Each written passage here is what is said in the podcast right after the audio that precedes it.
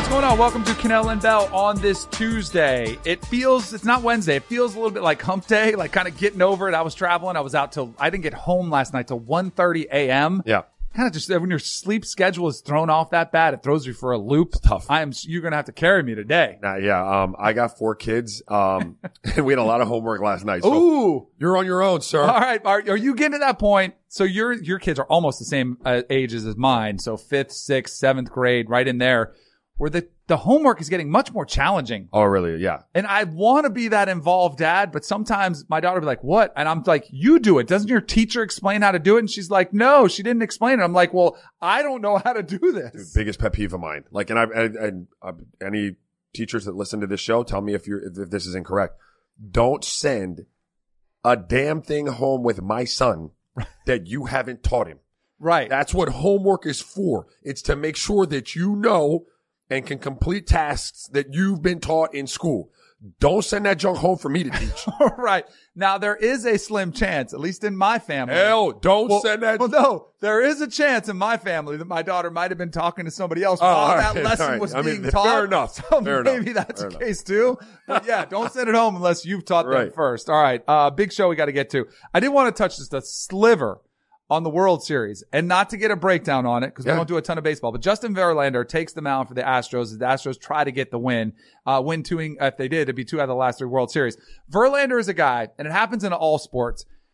He has a jinx, hex, inability, lack of clutch gene to get it done in the World Series. Unbelievable in a lot of postseason games. Yeah, Unbelievable. All- in yeah. you know a lot of the regular season. One of the most dominant pitchers. He's 0 for the World Series as far as getting a a a, a win. Yeah. He's 0 for. Do you? What do you chalk that up to? Um, Is it a real thing? Do you think it's in his head? I think sometimes Clayton Kershaw. how many how many times has he pitched? Well, Clayton Kershaw's different. Clayton Kershaw's had no success in the in the playoffs. I mean, relatively speaking, right? Right. This guy's had success in the playoffs, just hasn't really translated in World Series games. right? Can't be that huge of a sample size for World Series appearances for him. So, how many games? Oh for 5. That's starting to become a problem Yeah. when you look at it. It's just, for me, I think sometimes it's bad luck. Like, you know, I, I don't think it's, I don't think he's not clutch because I, like, I think he is. Right. You go out there in critical situations in other postseason games. Sometimes it's the luck of the draw. For like, from a fan perspective, I don't like that narrative when they say guys aren't clutch because they're competing at the highest level. Sure. Like, I hope he gets there. I don't know. It's just kind of a side note in You that know, game. you know how you make that all go away? You win. You go away. Same That's thing with true. Kirk Cousins. That's right. Like it drives me nuts about Kirk Yeah. Cousins. Can't win the big game. You got to go win the Gotta big game if you want to get there. All right, Monday night. I was trying to delay a little bit to stay away from the Monday night football game because that was really the only thing that was on last night. We will get some NBA later, but the Dolphins looked like they were going to get their first win of the season. It was 14 to nothing. And you're thinking, oh my goodness, they're going to do this. They're going to ruin the tank job. Nope. They find a way. Nope. They, it's Nope. crazy how we talk about them. It's crazy. Like they found a way. Are we supposed to celebrate them staying, staying winless? It feels like it. absolutely because that's what they, that's I mean that was clearly their objective Right. like I was sitting there in the gym we had a workout with the basketball team last night one of my assistant coaches was like Dolphins are up seven nothing I'm like what then he was like they're up fourteen nothing I'm like this can't happen. Like someone is going to step in and steer them towards a loss because they can't ruin this right? Like Right. you're all in now. You have to be zero oh and seven after this game. And lo and behold we have the what is it the zi- what is it what kind of blitz was that So it was a zero blitz. It was third and 22 around the 45 yard line. And you were saying someone takes it in their control. It's probably the defensive coordinator at that point. I don't know if it comes from Brian Flores, the head coach. Listen, coach. man. Third and 22, almost 99.9% of the time, a team's going to play prevent, keep everybody in front of you and tackle. Instead, they bring the house. the whole house They bring the whole house. whole house. And then their defensive backs are kind of playing off. Listen. It's about as easy as a completion as you'll get in the I would have bet you every amount of money that I had ever earned, right? That in a tanking situation, there was two sets of, of, of opinions. One had by the front office and the owners, we're going to tank. Yeah. But players and coaches would never go out there and tank. Like my livelihood as a player is on the line. My job, like while they may be tanking and they may have stripped us of all the talent we can have, whatever talent we have, we're still going out there and trying to win games. I questioned it last night. That it may be the coach. I questioned that the coaches and, and and were maybe involved in this situation. I know. Like I've never I've never seen anything like that. I, I haven't either. And I would love to see, because in basketball, it's different. I just think it's a different animal. Um, And I think tanking can be more effective in basketball because if you get that one player, it can make a difference. And I think it's easier to judge talent in basketball. You can see a guy who's clearly there. And I, I don't know what the hit rate. I mean, there have been busts in Right. the NBA clearly, but when you're at- a 50-50 just on the quarterback alone, that to me isn't worth throwing away complete seasons the way they're trying to do. But I would love to see one day a documentary about what the conversations are like in that locker room on a daily basis. Like, are the players joking about it? Like, hey, yeah, they want us to suck. Yeah. Like, is that what the players are Danny, saying? like think about this week. I don't know how You- you, would do that. Think about the week though. Like you got Kenyon Drake, right? right. You're going up against the Steelers, right? You got Mason Rudolph coming off of a concussion. They don't look great. You're like, hmm, we might be getting too close to this damn win. Get rid of Kenyon Drake. All right, Right. get rid of Kenyon Drake. him off. And you're like, oh, damn, we're sitting here up 14-0. Brian Flores, let me talk to you real quick, Right. bro. Let's, like, let's, you send, know the, I mean? let's Like, send the house third and 22. that's just crazy. I don't know. I, I honestly don't know what that, that dynamic is like. Hopefully we'll get to see it. Some days these players will start talking, tell their story. Yeah. Cause I mean, even like Ryan Fitzpatrick, like when they switched out from Josh Rosen, they said, we want to give us a better chance to win, but they really don't. And they had the two point play in that game and it was a bad design. It's like, is that another one they were trying to tank? I don't know what that dynamic would be like. What is the corner? He's, I think he's a corner. Um, he's the only like player. Is it Xavier Howard? Is he a corner or safety? I think he is a corner. Corner. Yeah. He's a good young player by most accounts, right? He's gone. He's gone before He's got to be gone, right? Well, even I Like- saw some people saying last night because Fitzpatrick is playing pretty good that they should shop him. Like if you're the Chicago Bears, Mitchell Trubisky's playing bad. Why not bring in Fitzpatrick and see if you can get some Fitz magic and, and on a good team or, and I know the Bears aren't good, but that could maybe salvage their Well, season. why not? I guess I'm saying you're not even trying to hide it now. Like I said yesterday, you're just rubbing everyone's nose in it. Like you're essentially making a mockery out of this. The NFL's already co-signed on like they don't really have a problem with it. Like I don't know, was it three, four weeks ago? They had said like it doesn't seem to be you know out of the norm of of uh, of of what we expect NFL franchises. okay, fine. So if you're Right. gonna do that, why not get rid of anything that could help you right, Right. And that's, that should be their mentality. But I just don't, I can't comprehend. I was on bad teams and it sucked. Like, I wonder if these players are like, eh, who cares? Like, why game plan? Why put it, like, do guys just come in, check in at nine, like, don't show up early? Like, Yeah. you study extra film? Well, do you, you here's like, the- here's- I don't know. Here's the thing though, like a Xavier Howard, like maybe not. Like the league knows who you are. Maybe Right. you are checked out. Maybe, maybe a Minkah Fitzpatrick, their high first round draft pick is checked out. But all of these guys that litter the Dolphins roster that wouldn't ordinarily probably make a roster, Right. they have to be treating it like the best pros they can be. This is their, this might be their one shot at it. You know I was mean? never on a team. I was on some bad teams, never on a team that was tanking. Joey has some experience being part of an organization, one of the worst NBA teams of all uh, time. Were you, what was the discussion like, whether it was front office or players around that season where there was just seven wins in the NBA? Um, look, there was no there was no joking. It was misery. I mean, and the thing is, is it's got to be different in the NFL. I'm sure because there's 53 guys, but I can tell you, and just piggybacking a little bit off what Raja was saying, these guys, for the most part on that team, they came into the season, they pretty much knew what the deal was, and it's extremely frustrating for them because most of those guys that were on that team were playing for their lives, Yeah. um, and they weren't good players yet. Most of them weren't even good players yet they were trying to become legitimate pros in the NBA and have a chance to play. And when you get that that stench of of bad on you, I mean, it happened to me a little bit as a video guy in the NBA. I was the video guy for the worst team in the NBA. Who wants a who wants that guy coaching their team? You know what I mean? Right. And so it was misery for it was misery for them. The coaches, you're you know that year was Paul Silas.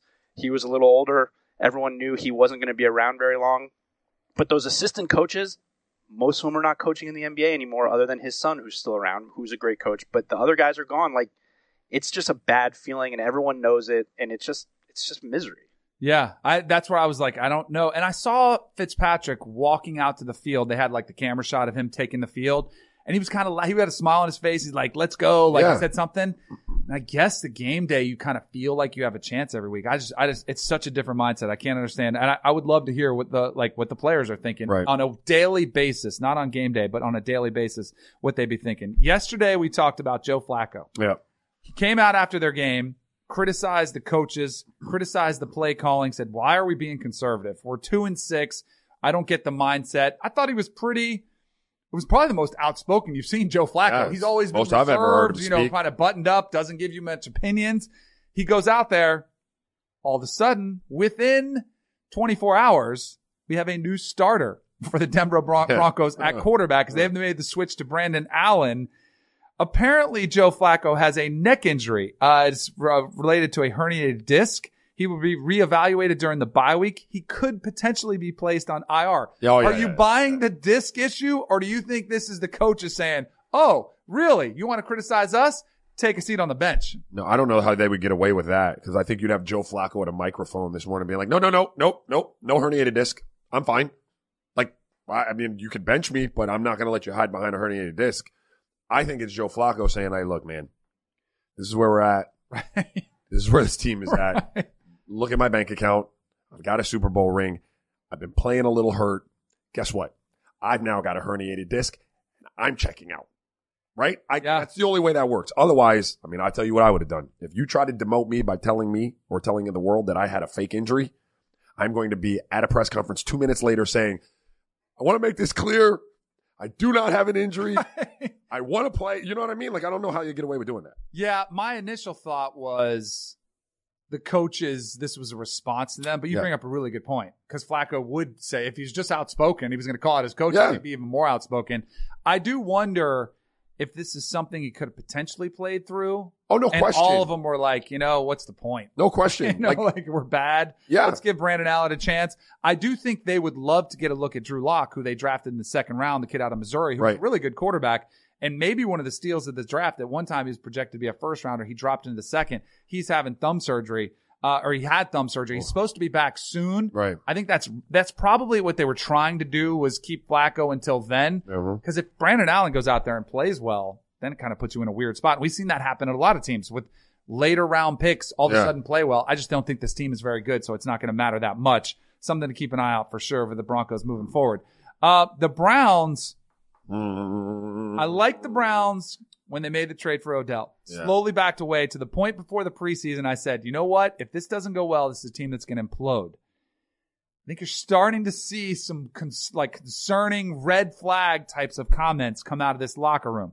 Mm-hmm. Baker Mayfield was at the podium after the game. He was saying, "Hey, we got to more discipline, more," di-. and I think that was shots fired at Freddie Kitchens Right. whether he knows it or not, I think that's the way it comes across. Now, Odell Beckham Jr.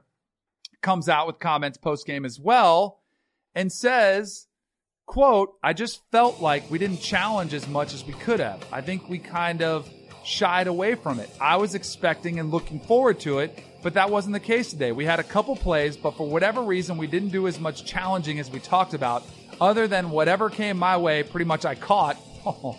whatever opportunities I had, I made the most out of them. I don't love this. I don't mind you calling out your coaches. What it does feel like, and I don't love this. I'll be sensitive to your case. He's more like, hey, it's not me. And I don't, when your team is losing in a team game, I think it comes across really poorly if you say, I did everything I was supposed to do. It wasn't my fault that we lost. Yeah. I have a difference of opinion. Right, oddly enough. um, I, I do think him saying like, by the way, I caught everything thrown to me was a little bit, but generally speaking, um, I think what you have here is a, a guy that's just frustrated with the situation. And, you know, it's kind of what I said about the Houston Rockets and if that having to go well early for people to stay on the reservation if you wanted Odell Beckham Jr. and the Jarvis Landrys and the Baker Mayfields of the world to not be like chirping at this point, it needed to get off to a good start, right? Like a guy that's used to getting balls thrown to him, you know, I, I don't, 75% of the routes that he runs, um, and you're going to only target him on 24% of the routes that he runs, which is what he's getting targeted now Right. you better be winning for him to take that dip in in uh in in percentage of balls thrown to him, right? Right. Like there are fifty some odd receivers in the NFL right now who have been targeted more than Odell Beckham Jr. That's lunacy. So again, if you're going to ask that dude to do that, then you better be winning games. And if you're not winning games and the recipe that you've laid out for him and the team isn't translating into wins, guess what he's going to start talking about? Right. Not getting the ball. the ball. he has the almost identical targets, catches, stats that Jarvis Landry does on the other side of him. Yeah. He's a better, like you should be, Jarvis Landry should get his, Sure. but Odell Beckham should be emerging at this point in the season as the clear front runner for how many targets you're giving to him. I'll say this in defense possibly of Freddie Kitchens. The weather in that game was nasty. Okay.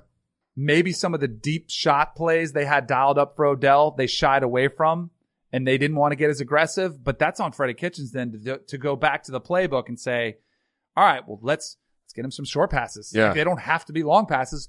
You have to have somebody holding accountable the coaching staff saying and keeping track of how many touches Odell is getting, how many targets Odell is getting. And if you're not there after you know, the first quarter, all right, let's make sure let's let's make a concerted effort. Let's get Odell involved because Yeah. he is that type of player. And you signed up for that. yeah. And you, you should know that. Like there's a track record. Okay. So when you sign up for something like that, you have to make the plan to deal with something like that. Yep. Here's what we're going to do, bro. To your point, Danny, look, I need you to check in with me every quarter and, and let me know what's up. Yeah, and, Well, you- and coaches have entire staffs. Offensive quality control coach Sure. is lowest on the totem. Like he does the scout team cards and doesn't do a whole lot. Give him that job on game day. Make him feel really important because he will. And he can get in there. It's not a lot. You just have to get in his ear and say, hey, got to get Odell. We're at eight touches. We need to get to 12 before halftime. Like something along those lines they have to do. I, I would say that I I actually liked the way that he kind of handled it because it wasn't like overtly like get me the damn ball. It Right. was just kind of like we had a game plan, we shied away from it. I didn't understand that necessarily, and I really liked the way Freddie Kitchen handled it, where he came out and said, "Look, we got we got to win football games or more." You know what I mean? Like, so he's not going to really address it. So, but they need to get on the same page and they need to figure that out. Yeah, they do. Uh, quickly too, or else it's going to implode, Yes. like I was saying. Uh, Odell wears some sweet cleats. Yeah, During the game, he had his cleats on and he had special goat editions made with real goat hair with a little goat symbol on them. yeah. And then you know what he did afterwards? I'm going to pay homage to Yeah. the greatest of all time and gift these to Tom Brady. If I'm Baker Mayfield, I don't know how I feel, feel about that. What, why not? You're, what, you, this is the fun, this is quite possibly the funniest picture I've ever seen. Yes, we have a picture up on CBS Sports HQ of Odell handing the cleat to Tom Brady. Brady's face is like, this is the greatest gift in the world. But right behind him, Baker Mayfield is looking on. And he it's like the meme of the guy, uh, the, the girls, and they're watching, like there's two girls and the guy's holding hands with one and the other girl's like, the jealous ex-girlfriend. like daggering him with the eyes. Baker is the jealous ex-girlfriend right here. And I think deservedly so. Well, this is hilarious. Um, and and on a lot of levels, like the fact that OBJ is paying homage to the goat by giving the goat his signature shoe Yes. is hilarious in and of itself. Can we agree to that? Yes, we like, can. You're not like giving him. You're not, you made him an OBJ shoe. Right. Like, do you know what I mean? Like- yes. Uh, you'll see the jersey swaps a lot of times. Right. But he's going, I think, I don't know. I don't know how I feel about this one, actually. I don't love it from the perspective of you, ju- like, it's a competitive, but it's after the game. I don't know. That's I'm fine with that. Yeah, I guess I don't have a problem with it either. I think it's hilarious that Baker's That was looking at him and hilarious. Baker's like, what the heck is going on right here? But I think even Baker Mayfield would be willing to, uh, um, to look on and say, You talk Brady's about a camera GOAT. snapping at the Oh, wrong time. exactly. I, don't- Like, I don't remember. position. Wasn't the weather bad in that game? Like, wasn't it raining? Wouldn't those? He didn't Oh, wear yeah, those. He goat- didn't wear those in the game. Yeah, but Right, I think he's just standing out there in the rain with goat hair shoes. Like, if I'm Brady, I'm like, those, these are gross. Like, I don't know what goat hair, how goat hair reacts to rain, but it looks like or how it disgusting smells. out there. Yeah, or how it smells on them too. I don't know how that would be. Uh, pretty sure those will go up in Brady's museum with all his other trophies and Hilarious. gifts he's going to get. Maybe it's a sign That, that- the last. you know year. what? Like, what's the equivalent of that? I mean, that would be like, um, Well, NBA players Kawhi. It'd be like no, but this would be like Kawhi Leonard, right? Who's a really, really good player, young though, gifting LeBron. gifting LeBron a pair of Ka- Kawhis. yes, exactly. Like you're like, okay, well, well, you know what's true, and you just made it. Like, because I was to say it's New Balance. It'd be one thing if they were both Nike, but Tom's Under Armour. No, it is and like- they're different. LeBron brands. would be like, Oh, okay, bro, thanks. Like, damn, these New Balance are ugly. you wouldn't like those at all. That's hilarious. Um, may we'll have to feature those on our shoe showdown. We'll gift each other a pair of shoes. Hmm, Welcome back to Kanell and Bell. So a lot of off-season movement in the NBA, including Kyrie Irving moving to the Nets, the Brooklyn Nets with Kevin Durant. Obviously, Kevin Durant isn't there. So Kyrie Irving is going to have to carry a lot of the workload, which he has been doing. They're off to a one and two start, not because of his poor play. He had 50 in the first game, missed a potential game winner. Second game, he hit a game winner. And, uh, the third game, they lost by one in a game which he still contributed a ton. Nonetheless, ESPN's Jackie MacMullan came out with a piece talking about Kyrie Irving's mood swings and how they are, quote, an unspoken concern and make the Nets, quote, queasy. This is the quote from the article uh, where she references it. When Irving lapses into these funks, he often shuts down, unwilling to communicate with the coaching staff, front office, and sometimes even his teammates. Nets team sources say one such episode occurred during Brooklyn's trip to China, leaving everyone scratching their heads as to what precipitated it. There's hope that Durant will be able to coax his friend into a better frame of mind. You spent some time with Kyrie. All right, fir- You- yes, did you witness Uh, this? Let me talk about Kyrie Okay. in a second. Okay. Let me first talk about the Nets. Okay. What in the hell are you doing? what are you doing talking about the man and his moodiness four games into the season? Like, you just got, like, don't do that. This is one of those things, like, again, you know what you got. I just talked about it with Odell Beckham Jr. Like, you know who Kyrie is. Don't start talking and leaking information like that so that it starts hitting the media and we wind up with a Boston situation again. Like, you just watch that play out. Um, so that's number one. Number two, yeah, Kyrie can be a little moody. So could I. I was a moody player. The difference between me and Kyrie, aside from Kyrie being like way, way, way, way, way better than I was ever, uh, was that his lasted a little longer than mine did. Like I was kind of day to day. Like Right. Kyrie can get into a little bit of a funk. Um, and that's a real thing. But again, you knew that. Like if you're a team and you're taking on personalities, you have to account for them when you're going out uh, and you're putting your teams together. If you're not doing that and, and, and trying to like project what this could look like and what are the potential like, you know, pitfalls if things go, if you're not doing that, then you're not doing your job right. Uh, Sean Marks and company there are, are fantastic. I played with Sean Marks. He came up under the, you know, Gregg Popovich and RC Buford school there in, in, in San Antonio. And I know he's brilliant at his job. He's navigated it great. Brooklyn is a, is a viable thing. I talked to my buddy. He was opening night in, in, in the Barclays. He said it is an absolute, um, event. Like everybody's on fire there.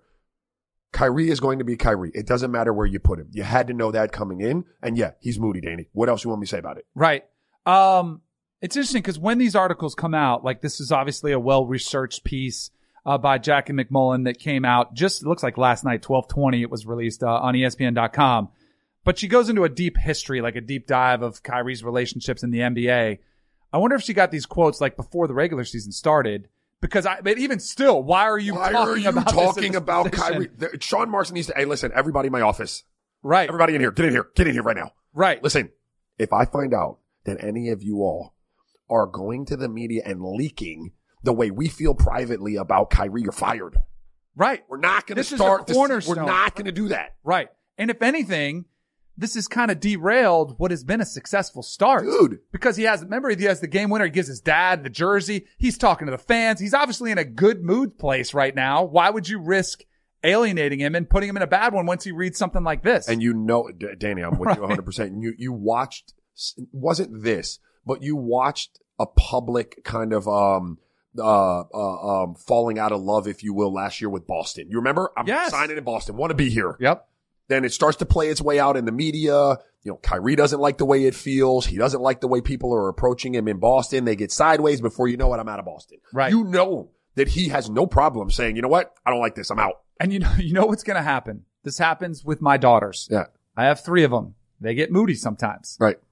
Do you know what makes it worse? When I say, what's wrong?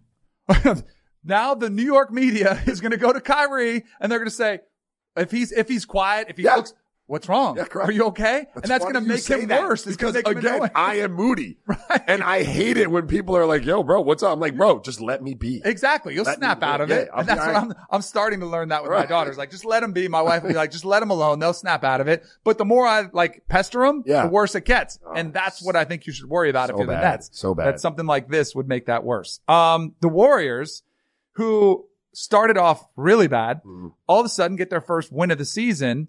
Uh, what? There was no Jrue Holiday and there was no Derrick Favors. So let's, can we qualify it with that first? we could qualify they still that. got to win though. Absolutely. And that All right. should matter. I think what was more interesting was that Steve Kerr came out and said he doesn't want to turn Steph Curry into James Harden. Have a listen to Steve Kerr after the game.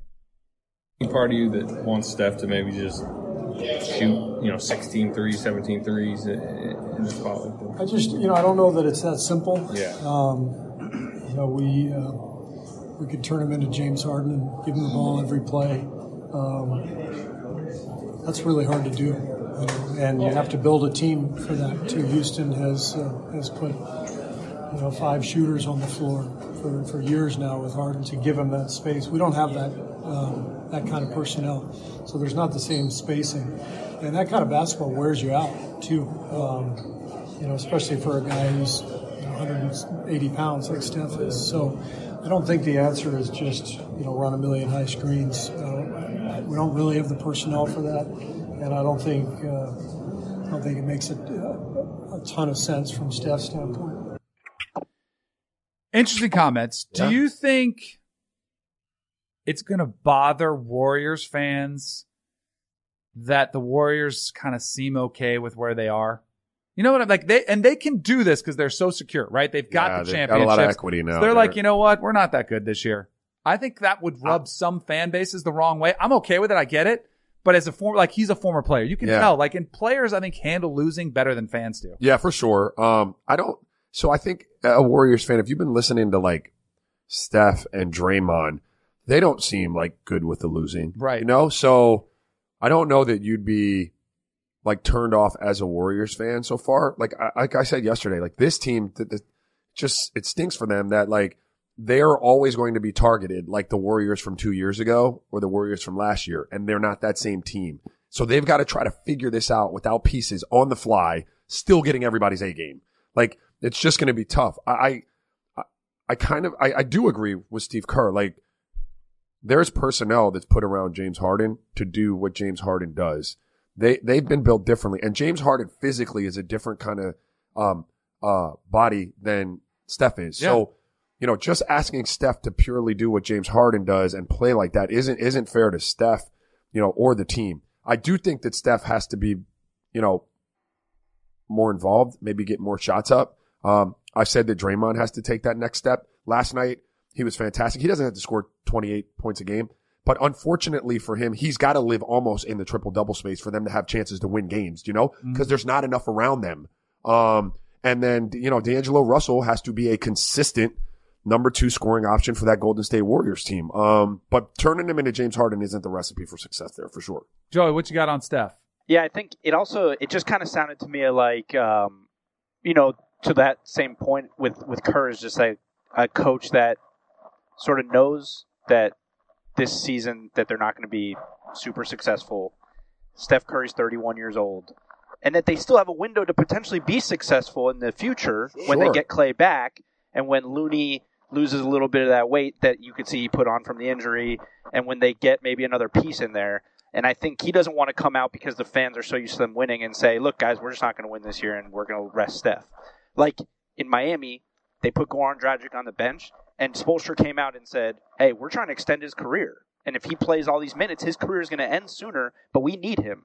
I don't Right. think Kerr can come out and say that about Steph because they're He's still Steph- expecting because Steph he's to be Steph Steph. Curry and you're comparing him to Goran Dragic. I love I'm Goran. No, but I understand the sentiment. comparing No, no, Yeah, no. you know I, under- I'm I, understand exactly what you're saying. Like, in a perfect world, like if there were no like uh, marketing implications or season ticket implications or Adam Silver calling you asking you what the hell are you doing implications, Right. you, you probably said Steph Curry. Right. Like, because you're on pause right now as a championship window team. You know, like, yeah, we're all competitors. We're going to go out there and win games. And I applaud those dudes coming out and saying, hey, we're not good right now. We got to figure this out.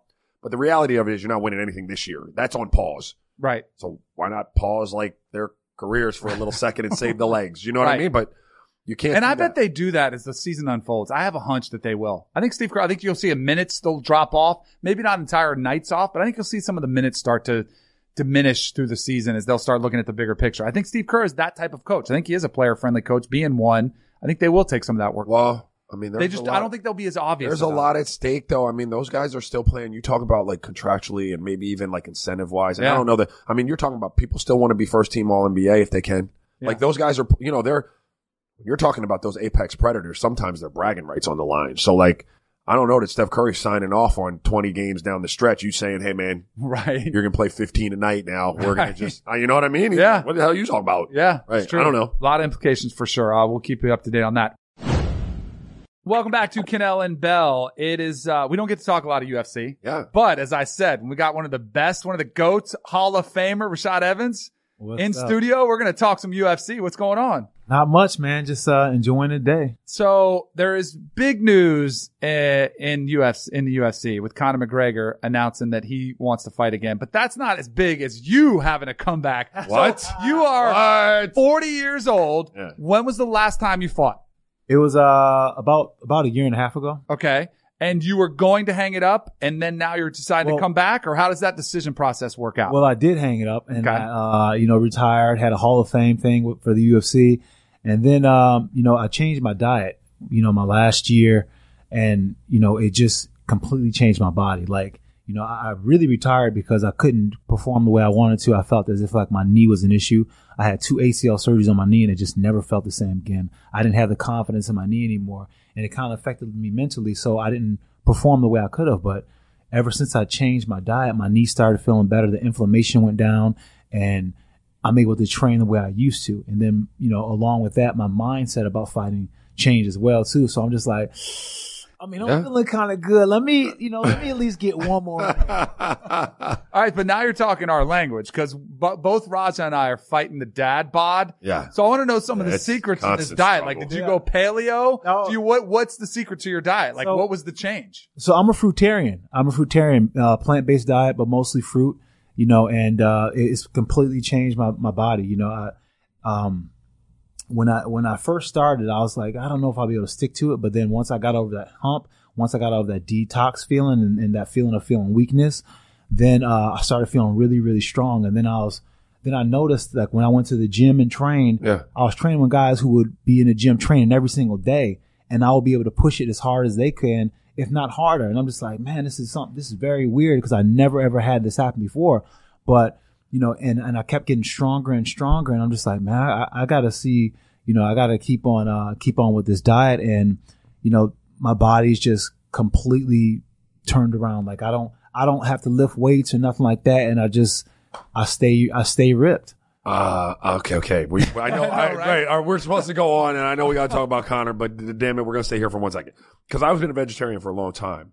Um, I've never tried a well, fruitarian. Yeah, fruit. So So, yeah, no. What it, can you just walk me through? Like, what's a diet? Because you train a lot. You're talking protein and, and Yeah. things that the body's going to need, right, to rebuild that muscle. How? What's a day in a like of a diet look like? So it's so I do a lot of smoothies. I do a lot of like a bunch of uh, fruits, Mhm. and I do, but they all have to be complementing fruits. You know, I don't I don't put too many uh, contradictory fruits together because then it'll mess up your stomach. But I put like fruits together and I put them in a blender and I do most of that. But when I'm not doing that, I just have something always to snack on, and then I'll even eat some vegetables and stuff too. The problem when people go plant based diet is that they go too much vegetables. And the truth of the matter is that even though we can eat vegetables, that's not the human preferred food because we don't have enough enzymes to break down all that fibrous food that's in the the, uh, the vegetable, grains and right, vegetables, right. and it doesn't give you that full feeling because it's not the carbohydrates that you and the sugars that you need From the fruit. From the fruit. So when you have the sugars from the fruit, you get that full feeling, and then you feel satisfied.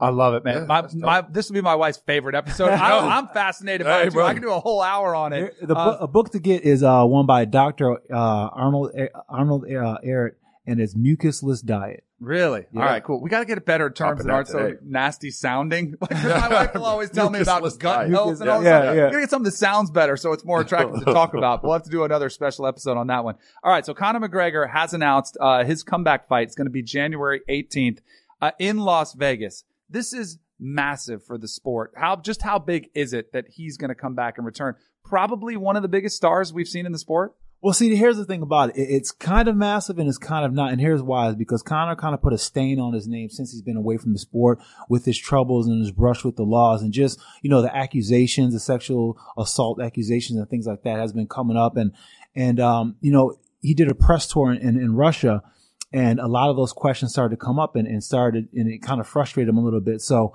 he's not he's not the media darling that he used to be. So. uh I don't see him getting that push from the UFC as he was getting before. And even Dana White went ahead and said that Conor is no longer the man, Khabib is the man.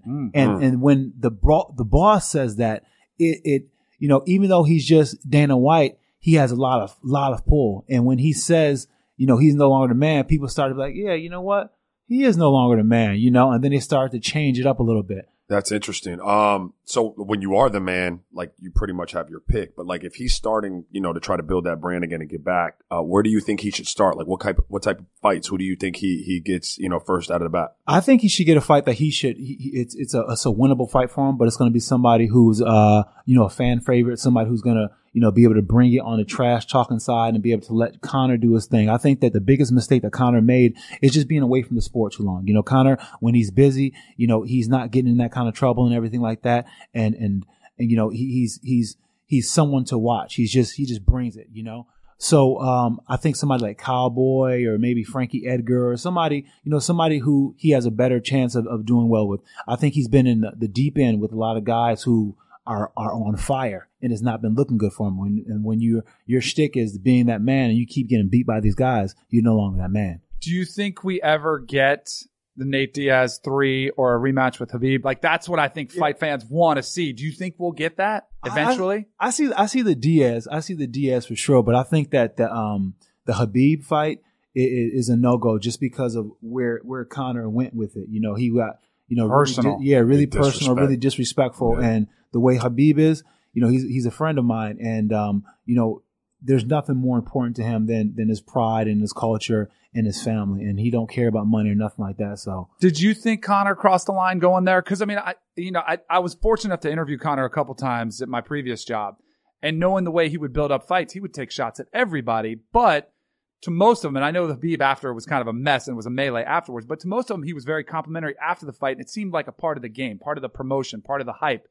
Do you think that's what Conor was doing with that one, or do you think that one truly got personal where it was offensive? Yeah, it, it, it, he went he went too far, and here's why. It's like I've been in situations like that where I've had beef with guys with Rampage and Jon Jones, and I always knew to take it to a point. Even when I knew what Jon Jones is really about outside the scenes, I only took it to a point and said, "You're gonna be found out one day." And and that and that's all I took it. I, I didn't I didn't put him on blast and say what I've seen him do and everything like that. And you know, same thing with Rampage. I didn't go that extra mile because when you do that, you cross a line that that is just is not good, and it kind of comes back on you karmatically wrong. You know. Yeah, Yeah, that's um um there it, it's every sport though, right? Like that's not your job, Right, right, Crossing that right, line with yeah. people, right? Um, let me ask you about the Nate Diaz Jorge Masvidal fight this weekend. It's uh for the BMF title at Yeah. UCF. What two forty four? Two forty four. Uh, Masvidal is a Miami guy. Two big personalities. Like, how do you how do you think this one plays out? Uh, you know, I, I think that um, I think it's gonna be a great fight, but I think that Diaz is gonna be able to get the fight because you know the way his fighting style is, he absorbs a lot of punishment in the beginning of the fight, but what he does, he takes your best, and then by you giving your best, you get tired, and then that's when he kicks in to that second and third gear, and it's a gear that a lot of people don't have because he's an endurance athlete. He does triathlons and everything like that, so.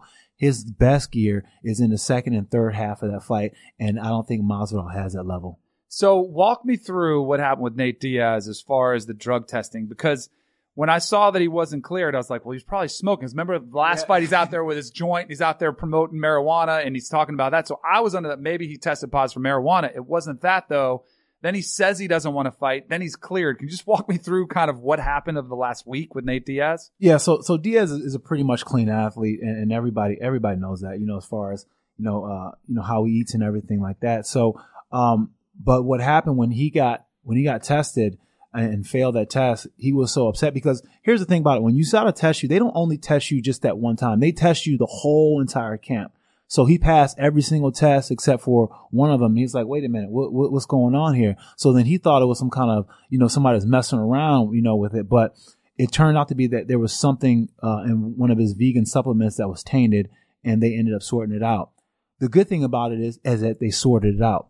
The bad thing about it is, is that they sorted it out a little too quickly, and everyone else who's been, you know, sat on the back burner by USADA, they got a little upset about it, and I can see why. Because if you're gonna have something, you got to make it be fair across the whole entire board. But you know, a lot of money's on the line. Oh, you're saying like the the testing, uh, the, the agency that tested him, they got to his sample quicker than they do other people's to try Well, to sort it out. They resolved the case. Yeah. They resolved the It whole usually bit- lingers a little bit. years. And- Yeah.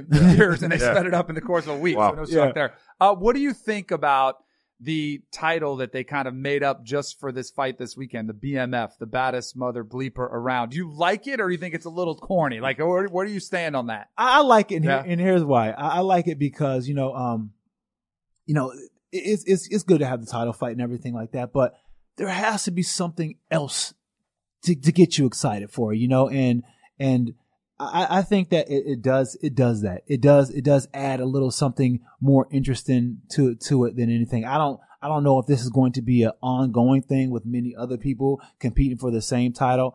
Uh, I don't I don't know how I'll feel if that was continuing to be a thing. If that was continuing to be a thing, then I'll be like, ah, it's kind of A little gimmicky. yeah, a little Who do you gimmicky. think? leave Who, it at that. who would you give the title of BMF to over all the guys you've faced over the years, Oh, or is it you? Are you the man. BMF? Oh man, if I'm being You're too honest- nice with us to be Yeah, the yeah, BMF. If, if- if I'm honest, if I'm honest, I'll say uh, the baddest man I faced in the octagon was Jon Jones yeah, for sure. yeah. Let me. Uh, we asked you who Conor should fight and all of that, and you gave us who. Who you making a comeback? Like, who you want? Oh man, I don't know. I don't know because it all depends on where I go. You know, Okay. I may not. I may. I may not go back to the UFC. Okay, I may go to like Bellator or One FC or another organization. got it. Welcome back to Kanell and Bell. Danny Kanell, Raja Bell, joined by Rashad Evans, UFC Hall of Famer. You're pretty athletic. I want to see if you can do this move. You- Now, that was a Captain pretty Obvious athletic, But I want to see just how athletic because Zay Jones, Mm. watch some of these clips of this from the NFL and tell me if you think this is some sort of magic or is this He caught a football. But- oh, see how he gets oh up? Gosh, it's like you Like- like rewind, huh? Where does the balance Whoa. come from? Where does the like you need some sort of opposing force there to Right. get up Whoa. as the Raiders wide receiver just like he just like caught a ball. on Strings. It's like somebody Oh pulls my him out. gosh. All right, so they found this one from the past weekend. It's not the only one. This one may not be. How about this one when he's on the Bills? Whoa. so, and that's not like in rewind, It looks like rewind, doesn't it? Crazy. He's got to have strong toes. I've never Yeah, strong what toes. muscle is that? How do you even strengthen I don't whatever even it is? know. That is I don't. This is like the old Michael Jackson trick, like when he was doing the video. Like he was going, Yeah, yeah. forward, you know, when he would lean all the way forward. That is crazy. Zay Jones. They're saying maybe he's a wizard out Yeah. there with some magic. He might be tricks going on. underutilizing So his talent. Joey said he watched that for 20 minutes, and I was like, I couldn't really relate. I'm watching that. I could I could sit there and watch that for for the rest of the day, trying to figure out how he did that. Like, Yeah, I, I could either. I, I don't know. I would want to see him do it in in person. Yeah, sure. To believe it, because still, I, But you still I, think there's I a- still think there's some Photoshop. I- or something. he must be like really, really explosive and pushing him up from the position. get Yeah. a little momentum Yeah, quick, and something. then kind of carry it through. Um, we all have children. We have. You have really good names. I don't know your children's names, but I think all of us missed the boat in what we could have named our Yeah, kids. clearly. There is a high school uh, football player who Uh-huh. has committed to LSU, and he has one of the best names I think I've ever heard. It's debatable. His name is the coldest. Oh man. The coldest Oh, man. Crawford. there was a rumor that was going around that his middle name was to ever do it. So it would have been the coldest to ever do it. That was a farce. His middle name is Juan. But the coldest is pretty good. Like for a The football coldest. player, you better be able to bring it though. Like you better be a good player. He's going to LSU, so he's. I mean, he's pretty good. I mean, Yeah. but just imagine the pressure he had his whole life. You know what I'm saying? He better been the coldest. He better Yeah, have went to LSU. right. Like exactly. you couldn't be the coldest and not be successful. and not be the coldest. Right. Like, who's that boy? That boy, the coldest. I know, right? exactly. he just has that all the time. So I told my wife already. I already texted her this morning. I don't think we're having a fourth child. I would love to, but my wife is the one who has all the say in this one. I have three girls. I would love to have that fourth be a boy. I already told her we're going to go with the baddest. the baddest, the the baddest. baddest. baddest That would be it. I don't know. That one might stick out at school a little bit in that situation. Um, we were talking about, we saw the Bills highlight there when, uh, Zay Jones used to play for them. You're a Bills fan. Are you, are you like all in part of the Bills mafia? Oh yeah, I You're jumping cried, cried, cried. I mean, I cried at every Super Bowl and everything. Oh, really? Yeah. So it runs deep. Deep. Danny's been killing them, bro. He said they ain't played nobody yet. Oh. I'm just saying. I don't. I, Don't don't give don't Discuss give- amongst wrong yourselves. Listen, listen, listen. I mean, we, we hanging in there, right? We got, we got the toughest team in the AFC. We're, we're, we're hanging in there. Ooh, the toughest team in the Well, AFC. I mean, No, well, I was gonna say- we're, we're behind the toughest team. okay, okay, I got you there. I got you there. Uh, no doubt about it. They're definitely legit. Did you play football growing up? I did, yeah. You did. What what what made you go into UFC into fighting into fight camp? After we lost our last game in uh, the sectionals, I was like, man, I, I wanted, I, I, I got the MVP that game, but it just wasn't enough. And I was like, man, I can't, I can't be on a team sport anymore. I want it to be, if it's on me, then it's on me.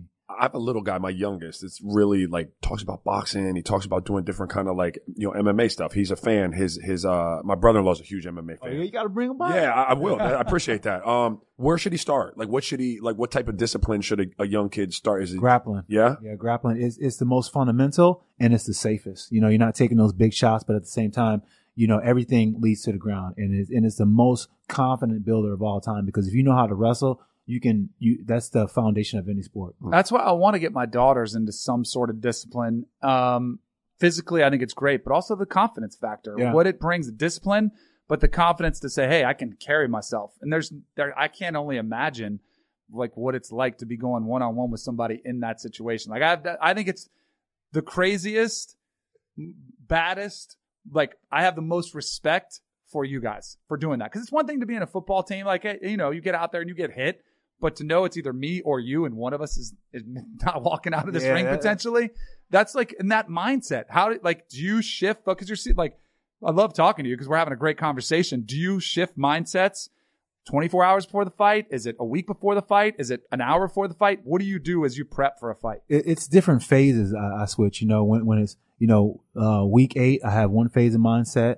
You know, and then as the weeks progress and get closer to the fight, my mindset s totally you know shifts and it gets you know more withdrawn and more into myself, and then I started to get more of the mindset and more of that you know that that um that mindset I need to be inside the cage because uh I I can't step into the cage and fight because the way I am right now I'm not a fighter. But when I go through that evolution through training camp and everything like that I start to to harness that mindset. And then on fight night is the most nervous you know you get the most nervous because that's when you know you what's going to happen tomorrow. There's no there's no going back it's going down so you that's where your mind has to be really tough and I've seen a lot of fighters lose the fight, you know, the night before the fight or in the locker room just because mentally they couldn't get themselves ready. Do you talk about you evolve like you can't fight as you today, right? So Yeah.